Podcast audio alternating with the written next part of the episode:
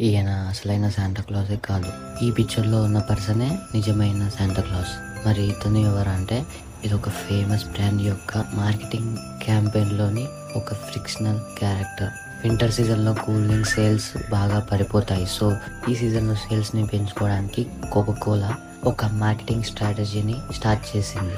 దానికి ఈయనని హైర్ చేసుకున్నాడు. ఈయననే ఆ శాంటాక్లాస్ని క్రియేట్ చేశాడు. ఇది అప్పట్లో బాగా వైరల్ అయ్యింది. వాళ్ళు అనుకుంటున్నట్టు కోకోకోలా సేల్స్ కూడా పెరిగాయి. ఇది క్రిస్మస్కి రిలేటెడ్గా ఉండడం వల్ల శాంతాక్లాస్ థీమ్లో ఉండడం వల్ల ఇది బాగా సక్సెస్ఫుల్ అయ్యింది. ఈయన అసలైన శాంటా కాదని వాళ్ళకి తెలుసు ఆ జనరేషన్కి తెలుసు. కానీ తర్వాత తర్వాత నిజమైన శాంతాక్లాస్ని మర్చిపోయి ఈయననే నిజమైన శాంతాక్లాస్ అని అనుకుంటూ వస్తున్నారు. ఇప్పటికీ ఇదొక్క మార్కెటింగ్ క్యాంపెయిన్లో భాగమని ఈయన నిజమైన శాంటాక్లాస్ కాదని చాలా మందికి తెలియదు.